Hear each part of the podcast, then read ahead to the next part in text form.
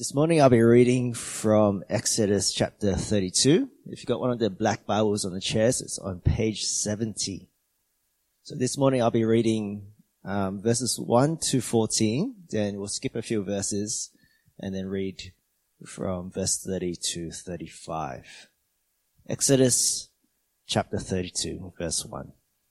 When the people saw that Moses was so long in coming down from the mountain, they gathered around Aaron and said, Come, make us gods who will go before us. As for this fellow Moses who brought us up out of Egypt, we don't know what has happened to him. Aaron answered them, Take off the gold earrings that your wives, your sons, and your daughters are wearing, and bring them to me. So all the people took off their earrings and brought them to Aaron. He took what they handed to him and made it into an idol, cast in the shape of a calf fashioning it with a tool. Then they said, These are your gods, Israel, who brought you up out of Egypt. When Aaron saw this, he built an altar in front of the calf and announced, Tomorrow there will be a festival to the Lord. So the next day, the people rose early and sacrificed burnt offerings and presented fellowship offerings. Afterward, they sat down to eat and drink and got up to indulge in revelry. Then the Lord said to Moses, Go down because your people whom you brought up out of Egypt have become corrupt. They have been quick to turn away from what I commanded them and have made themselves an idol cast in the shape of a calf. They have bowed down to it and sacrificed to it and have said, These are your gods, Israel, who brought, who brought you up out of Egypt. I have seen these people, said the, the Lord said to Moses, and they are stiff-necked people. Now leave me alone so that my anger may burn against them and that I may destroy them. Then I will make you into a great nation. But Moses sought the favor of the Lord, his God. Lord, he said, why should your anger burn against your people whom you brought out of Egypt with great power and a mighty hand. Why should the Egyptians say it was with evil intent that he brought them out? To kill them in the mountains and to wipe them from off the face of the earth. Turn from your fierce anger, relent, and do not bring disaster on your people. Remember your servants Abraham, Isaac, and Israel, to whom you swore by your own self I will make your descendants as numerous as the stars in the sky, and I will give you, give your descendants all this land I promised to them, and it will be their inheritance forever. Then the Lord relented and did not bring on his people the disaster he had threatened. Moving on to verse 30. The next day, Moses said to the people, you have committed a great sin, but now I will go up to the Lord. Perhaps I can make atonement for your sin. So Moses went back to the Lord and said, Oh, what a great sin these people have committed. They have made themselves gods of gold. But now please forgive their sin. But if not, then blot me out of the book you have written. The Lord replied to Moses, Whoever has sinned against me, I will blot out of my book. Now go, lead the people to the place I spoke of, and my angel will go before you. However, when the time comes for me to punish, I will punish them for their sin. And the Lord struck the people with a plague because of what they did with the calf Aaron had made.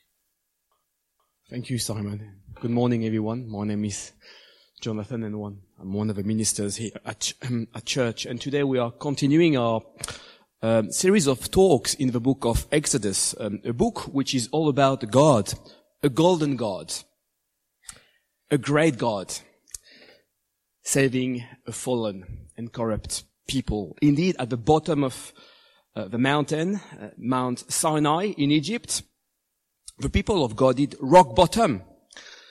after crying out for help because they were slaves in Egypt, after being heard by the Lord, who looked on them and was concerned about them, after being carried on eagle's wings and saved from slavery, after being guarded, protected and fed in the desert, the Israelites fell from grace. They fell from grace. The people of God have a golden leader a golden leader in the person of Moses and a golden God. A golden God in the person of the Lord. Let me pray. Lord, we thank you so much for your love for us. We praise you that you are a golden God who loves us. And we pray that by your Spirit you would make us uh, obedient to your word. And that we would trust in you and worship you alone. In Christ's name we pray. Amen. The fallen people of God have a golden God. I've got three things this morning to help us see that. First of all, the golden monster, uh, verse 1 to 6. Secondly, the golden leader, verse 7 to 14. And finally, the golden savior. The golden monster, the golden leader, and the golden savior. And you can follow that on the, in the bulletin. So let's start with verse 1. When the people saw that Moses was so long in coming down from the mountain, did you see that? Verse 1? When the people saw that Moses was so long in coming down from the mountain, when the Lord had given him the Ten Commandments, the ten words, they became impatient. Moses had only been away for 40 days and 40 nights, approximately six weeks. But that was long enough to create an atmosphere of uncertainty. I mean, look at the end of verse 1.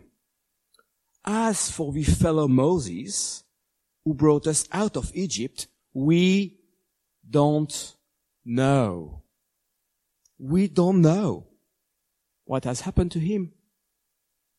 So to reassure themselves, the people made a visible symbol of God's presence, an idol cast in the shape of a calf, a young bull. And I think the Israelites were probably influenced by the Egyptians who used to worship a bull deities like a Apis, for instance, uh, you can see a, a, statue of Apis on, on the screen. And that's what we call idolatry, isn't it? The adoration of uh, material and visible created things instead of an immaterial and invisible God, creator. The adoration of, of false gods, such as uh, money today. You see, the Israelites had promised, they had promised that they would obey the law. We can read that in chapter 24. They promised that they would obey the, the, the Ten Commandments, God's law. But they broke the first commandment, the second commandment, and probably the seventh commandment. They worshipped the wrong God in the wrong way and did the wrong things. Do you remember the first commandment? Exodus chapter 20. I am the Lord your God who brought you out of Egypt, out of a land of slavery. You shall not have other gods than me. Second commandment. You shall not make for yourself an image in the form of anything in heaven above, or on the earth beneath, or in the waters below. Seventh commandment. Do you remember what it is? You shall not commit adultery. Sexual immorality. And I'm afraid, I'm afraid that's what, that's what is going on in our text this morning. Look at verse 6 with me.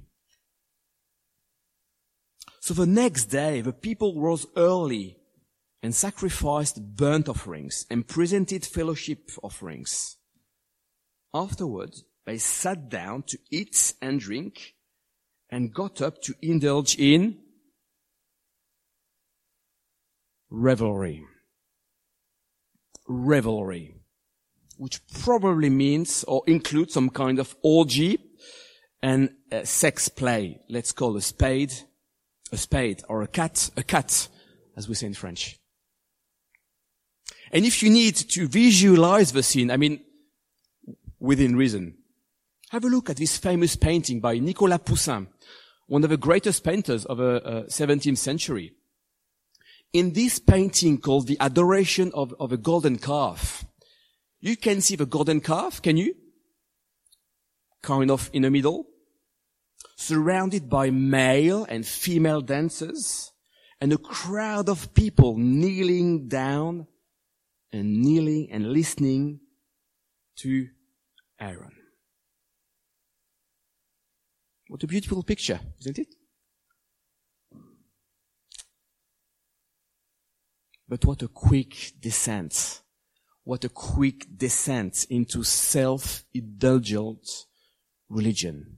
What a quick descent into self-indulgent religion. Did you notice how quickly impatience and uh, uncertainty, remember, we don't know what happened to Moses. Ah, what are we going to do? Did you notice how impatience and uncertainty led to idolatry and immorality? I think that just goes to show that the Israelites were not living by faith, but by, by sight. They needed to see something to deal, to deal with their impatience and feeling of uncertainty. And I wonder, I wonder if we're not in, in, in, in danger of falling in the same trap today, especially in our very visual culture. How are you going with impatience and uncertainty in your life? Especially at this time of the life of our church. How do you deal with impatience and uncertainty? How do you feel when God seems to take forever, a long time to answer your prayers? Maybe you've been praying for something or someone for years and you can't see anything happening from your perspective at least. What do you do when you feel worried or anxious? When you don't feel God's presence and when you need to feel reassured? What do you do concretely, practically? Well, maybe you can't afford to make a, a, a golden calf, uh, a calf out of gold, but you might be tempted to use a picture, a statue, or even a mental image of God to focus on in prayer, especially if you've got a very creative mind, uh, unlike mine. Of course, if a picture of an eagle pops up in your mind, when I tell you that God carried his people on eagle's wings, can you see an eagle in your mind right now? If you close your eyes, maybe you can see an eagle in your mind carrying its eaglets out of slavery from Egypt. I think that's okay. I think that's okay. Just don't worship the eagle, okay?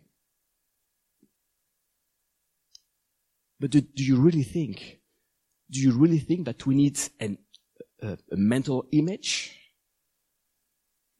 Do we? That's fascinating. Exodus chapter 32, just before, uh, sorry, uh, Exodus chapter 32 verse 18. When the Lord 31 finished speaking to Moses on Mount Sinai, he didn't give him an image or a statue, but what did God give Moses? after speaking to him? A statue? A picture? No. What did he give him to take along with him? Remember? The tablets of the covenant law.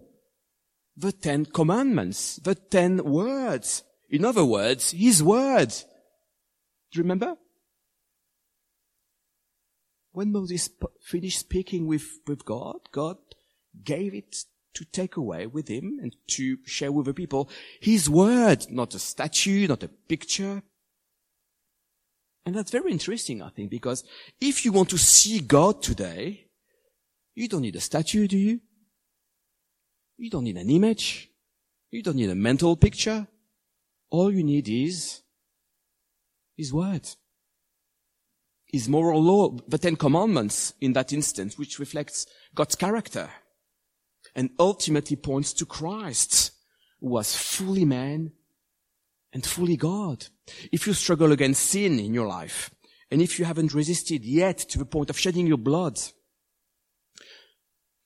the author of the epistle of Hebrews tells us to fix our eyes on Jesus.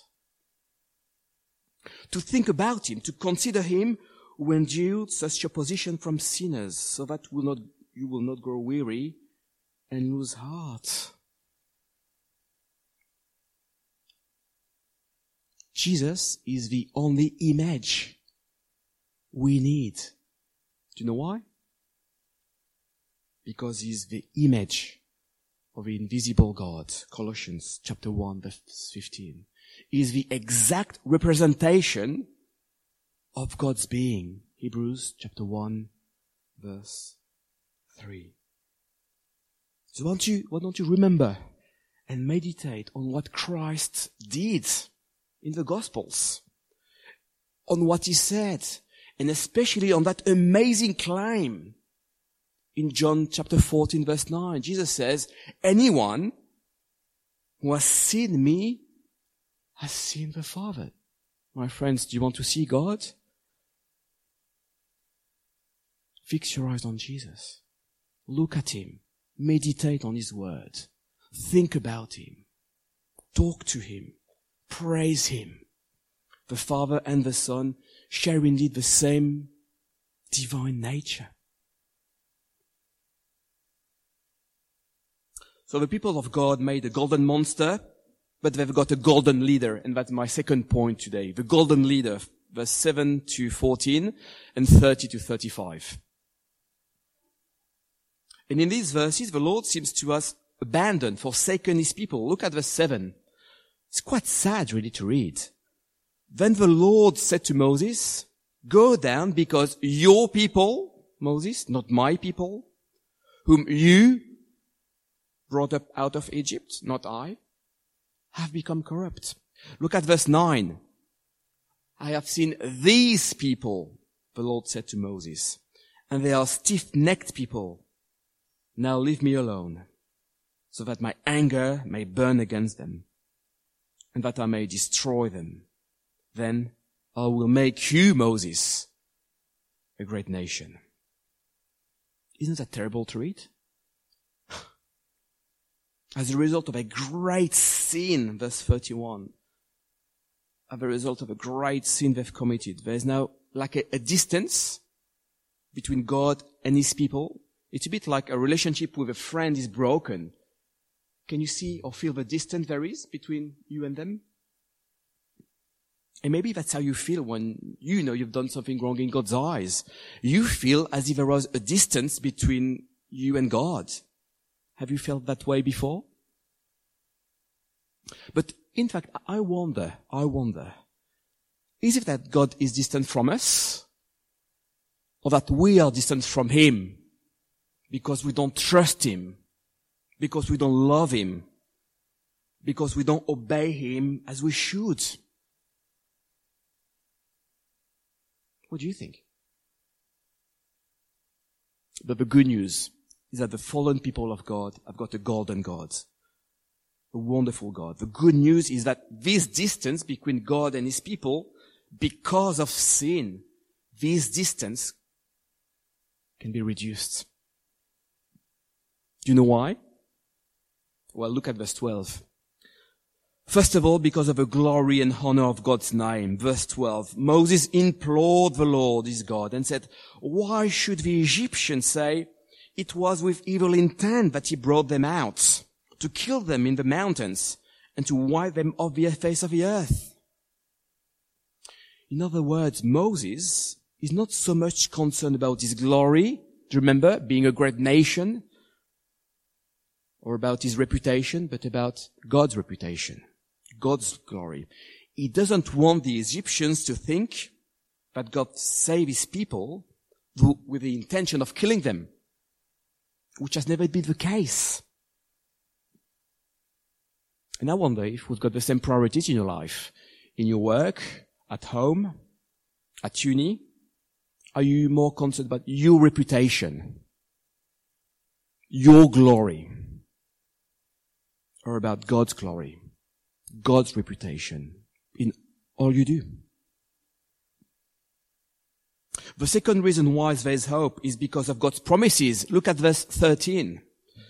Remember your servants, Moses says, Abraham, Isaac, and Israel, to whom you swore by your own self, I will make your descendants as numerous as the stars in the sky. And I will give you descendants all this land I promise them, and it will be their inheritance forever. In other words, Moses is appealing to God's faithfulness to his promises. God, that's what you promised to your people. Now, what is the Lord going to do? Suspense. Well, as you know, in His grace, which is an undeserved favor, in His mercy, the Lord is going to relent. The Lord is going to relent. His people will not be destroyed. The Lord won't do it. But that doesn't mean that they will go unpunished. And maybe you find verse 14 a bit uh, confusing, the fact that God relented. I mean, what does that mean? Does that mean that God uh, um, repented? Or does that mean that God changed his mind, as you can read in some translations? That's a bit of a tough one, I must say. But the short answer to this quite complicated question can be put in that way. And I think that's key to understand what the Bible says about God's sovereignty and human responsibility. Okay? There's no contradiction at all. We're not saying God is sovereign and that God is not sovereign. We're not saying humans, people are not responsible and people are responsible. The Bible just says that God is sovereign and that humans are responsible at the same time. And I think the short answer is this one. I wrote it down on the screen for us. God's character does not change but his plan of salvation is unfolding and includes answers to prayer. Can I repeat that again? God's character does not change, but his plan of salvation for the world is unfolding. And this plan includes, in God's sovereignty, answers to prayer. God's character does not change in the sense that he is the Lord's the compassionate and gracious God, slow to anger, abounding in love and faithfulness, but he is also just and does not leave a guilty unpunished. Does that ring a bell? That's just a couple of chapters afterwards, Exodus 34. And that will never change. God's character does not change. The law doesn't change. He's the same. He remains the same. But his plan of salvation for his people, for the world, for you and me, is unfolding. And that plan includes answers to prayer. And I think that the fact that God relented, so to speak, was part of a plan. It was part of God's eternal plan of salvation for his people. You see, God is going to use Moses' heartfelt and desperate prayer to accomplish his purposes, his plans. Listen to what Moses says at the end of, uh, of a chapter. Verse 31. Oh, what a great sin these people have committed. They have made themselves gods of gold. But now, please forgive us sin. But if not, then blot me out of the book you have written. Maybe Moses is kneeling down and praying in desperation. Doesn't this prayer remind you of Someone else's prayer in the New Testament? Blot me out of the book you have written. Please forgive their sin. Doesn't that remind you of something else in the New Testament? Listen to what the apostle Paul says in his prayer for the people of Israel, his own people. Romans chapter 9, verse 1 to 4. I speak the truth in Christ. I'm not lying. My conscience confirms it through the Holy Spirit. I have great sorrow and unceasing anguish in my heart. For I could wish that I myself were cursed and cut off from Christ for the sake of my people, those of my own race, the people of Israel.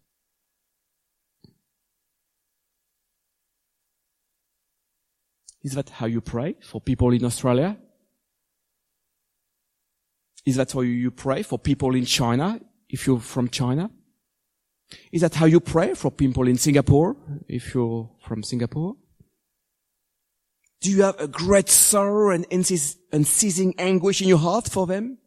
Do you wish that you could be cursed and cut off from Christ so that they can be saved? Do you say, God, God, do what it takes, do what you need to do, take my life if necessary, please, but save his people?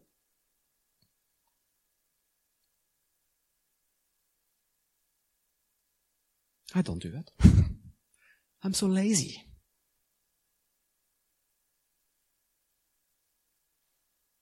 I don't have his love for the lost. I don't. And I wonder what would happen if we prayed with such passion, with this sense of desperation for, for, for the members of our family who are not Christians, our moms and dads, our brothers and sisters, our cousins, for our friends at work, for our work colleagues in the office, for our neighbors.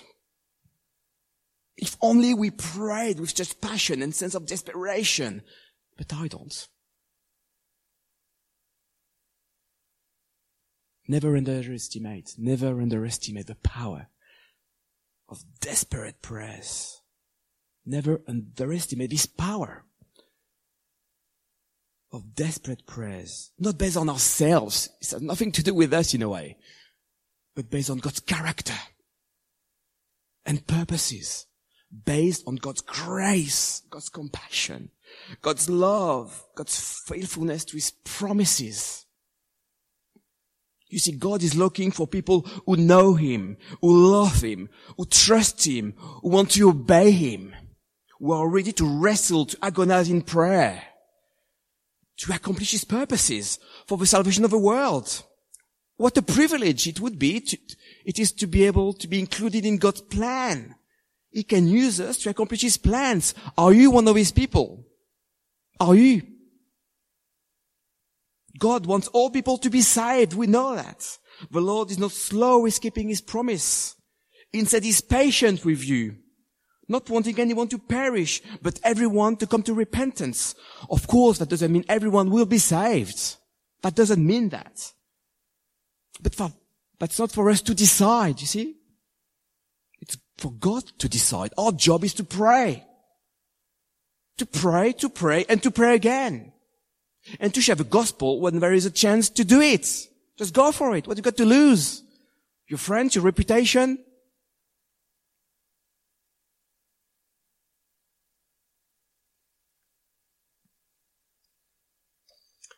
In his book on, on prayer called um, A Call to Spiritual Reformation. By the way, if you haven't read this book in your Christian life, please take six months to read it, okay? If you can.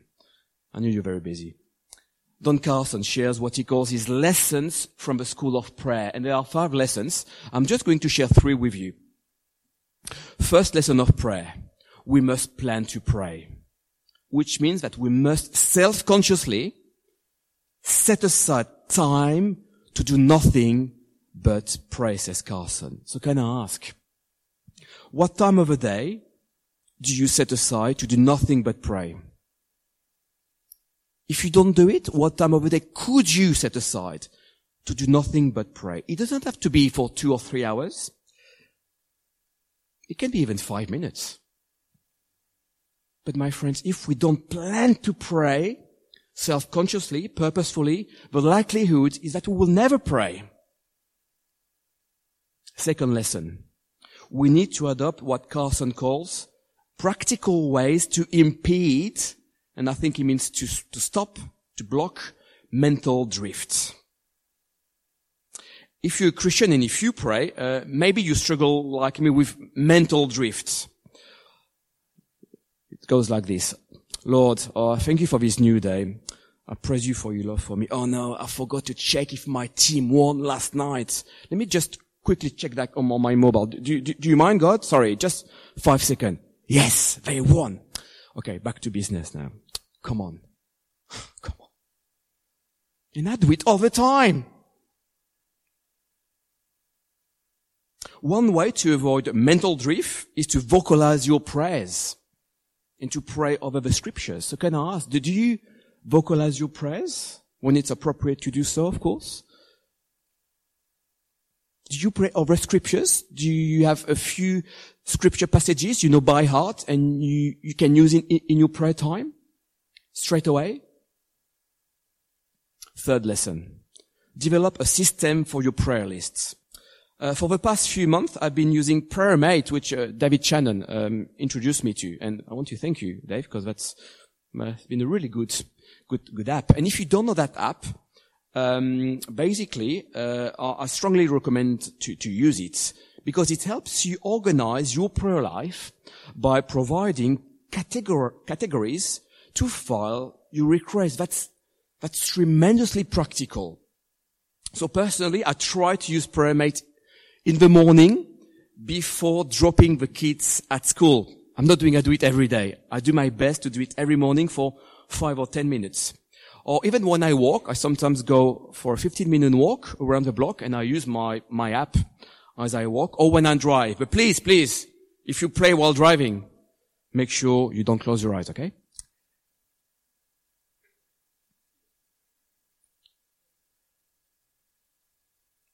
So the fallen people of God have made a golden monster. But they've got a golden leader. And a golden God, a golden savior. And that's my third and final point this morning. The golden savior. At the end of our chapter this morning, out of uh, solidarity with his people, Moses is going to try to atone for, to pay for the sin of the people of Israel himself. Look at verse uh, 30 with me. The next day, Moses said to the people, you have committed a great sin. But now I will go up to the Lord. Perhaps I can make atone, atone, atonement. Sorry, that's not an easy word to say for me. For your sin. The Lord replies by promising that his angel will go before the people to lead them to the promised land, but that Moses cannot atone, pay for the sins of the people himself. Why? Well, I, I think it's clear from the rest of the passage. Each person, each member of God's people is responsible for their own sin and will die as a result because the wages of sin is, is death. The consequence of sin is death. Moses cannot possibly die for someone else, even less so for thousands of people. That's just impossible. You see, the people need a better leader. The people need a better mediator who truly meets our needs. One who is holy, blameless, pure, set apart from sinners, exalted above the heavens. The people need a better leader. And the good news, the liber- liberating news, is that we have such a mediator today. If you're a Christian, you have such a mediator today. If you're not a Christian yet, you can have this mediator today. If you put your trust in Him. Jesus, the Christ, is the perfect mediator because he doesn't need to offer sacrifices day after day. First for his own sins and then for the sins of the people. Jesus is a perfect mediator because he sacrificed himself for our sins once for all. Jesus is the only mediator we need, the perfect mediator, but also the golden savior, because he can take away our sins. If you repent and believe in him, because he bore our sins in his body on the cross, where the punishment required to satisfy God's righteous wrath fell upon him. For Christ suffered once for sins, righteous for righteous, to bring us to God. Let's pray to finish. We can let the Spirit of God work in our heart through the work of God to help us do the will of God.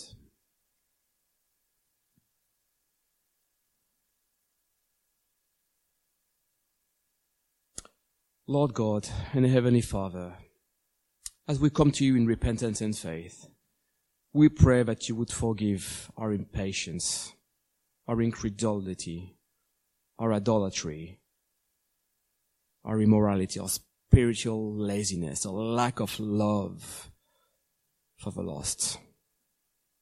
We thank you because you are gracious, compassionate, slow in anger, rich in love, but also just and we pray, we pray with all our hearts that you would save you people in this country and in the rest of the world for the honor and glory of your name. In Jesus Christ's name we pray. Amen.